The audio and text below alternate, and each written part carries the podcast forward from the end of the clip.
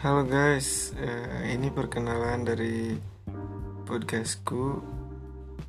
Semoga kalian suka dengan karya-karyaku ini dan semoga kalian juga tidak bosan dengar suaraku.